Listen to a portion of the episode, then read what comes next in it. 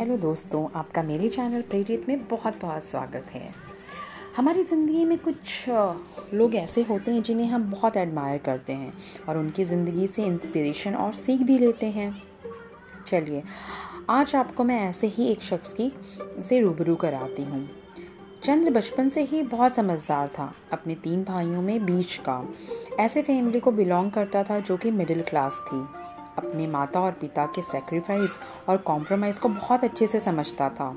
उसकी उम्र के बच्चे जब खेलने में मस्त रहते थे, वो ये सोचने में मशगूल रहता था कि घर चलाने में वो कैसे मदद कर सकता है। फिर उसे समझ में आया कि अच्छी पढ़ाई करके वो अच्छा कमा सकता है। स्कूल जाते वक्त लंच के लिए उसे पैसे मिलते थे, जिन्हें वो इकट्ठा करके अपनी माता जी को दे देता था, ताकि माँ को घर खर्च में थोड़ा मदद मिले। धीरे धीरे वो बड़ा होने लगा। स्कूल में वो ज़्यादा दोस्त नहीं बनाता था, जानता था। दोस्त बनेंगे तो उनके साथ घूमना और खाना पीना भी पड़ेगा, जिसके लिए उसे पैसे खर्च करने पड़ेंगे। आखिरकार मेहनत एक दिन रंग ला ही दी, किसी तरह इंजीनियरिंग में एडमिशन मिल गया। अब सवाल था फ़ीस का और हॉस्टल के खर्चे का। आखिर पैसे का इंतज़ाम कैसे होगा? पर बड़े भैया ने आश्वासन दिया तो बस मन लगाकर पढ़ाई कर, मैं इंतज़ाम करूँगा पैसे का। चंद इंजीनियरिंग कॉलेज में बहुत से लोगों से मिला। दोस्त भी बने। सब में अलग अलग खूबियाँ थीं।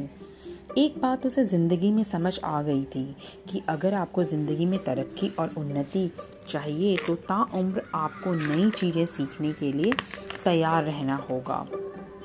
जिस दिन आपने नया सीखना छोड़ दिया, उसी दिन से आपकी तरक्की बंद। चंद ने अपनी शख्सियत को कुछ ऐसा बनाया कि जो मिलता वही इम्प्रेस हो जाता।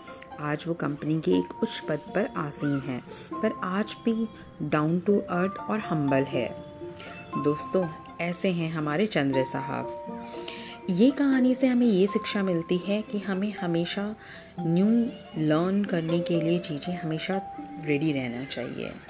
और दूसरी कि कितना भी आप सक्सेसफुल हो जाओ पर हमेशा अपनी ज़मीन से जुड़े रहना चाहिए डाउन टू अर्थ रहना चाहिए। तो दोस्तों, आपको ये कहानी कैसी लगी? अगर अच्छी लगी होगी तो प्लीज़ इसे लाइक ज़रूर करिएगा। Thank you bye bye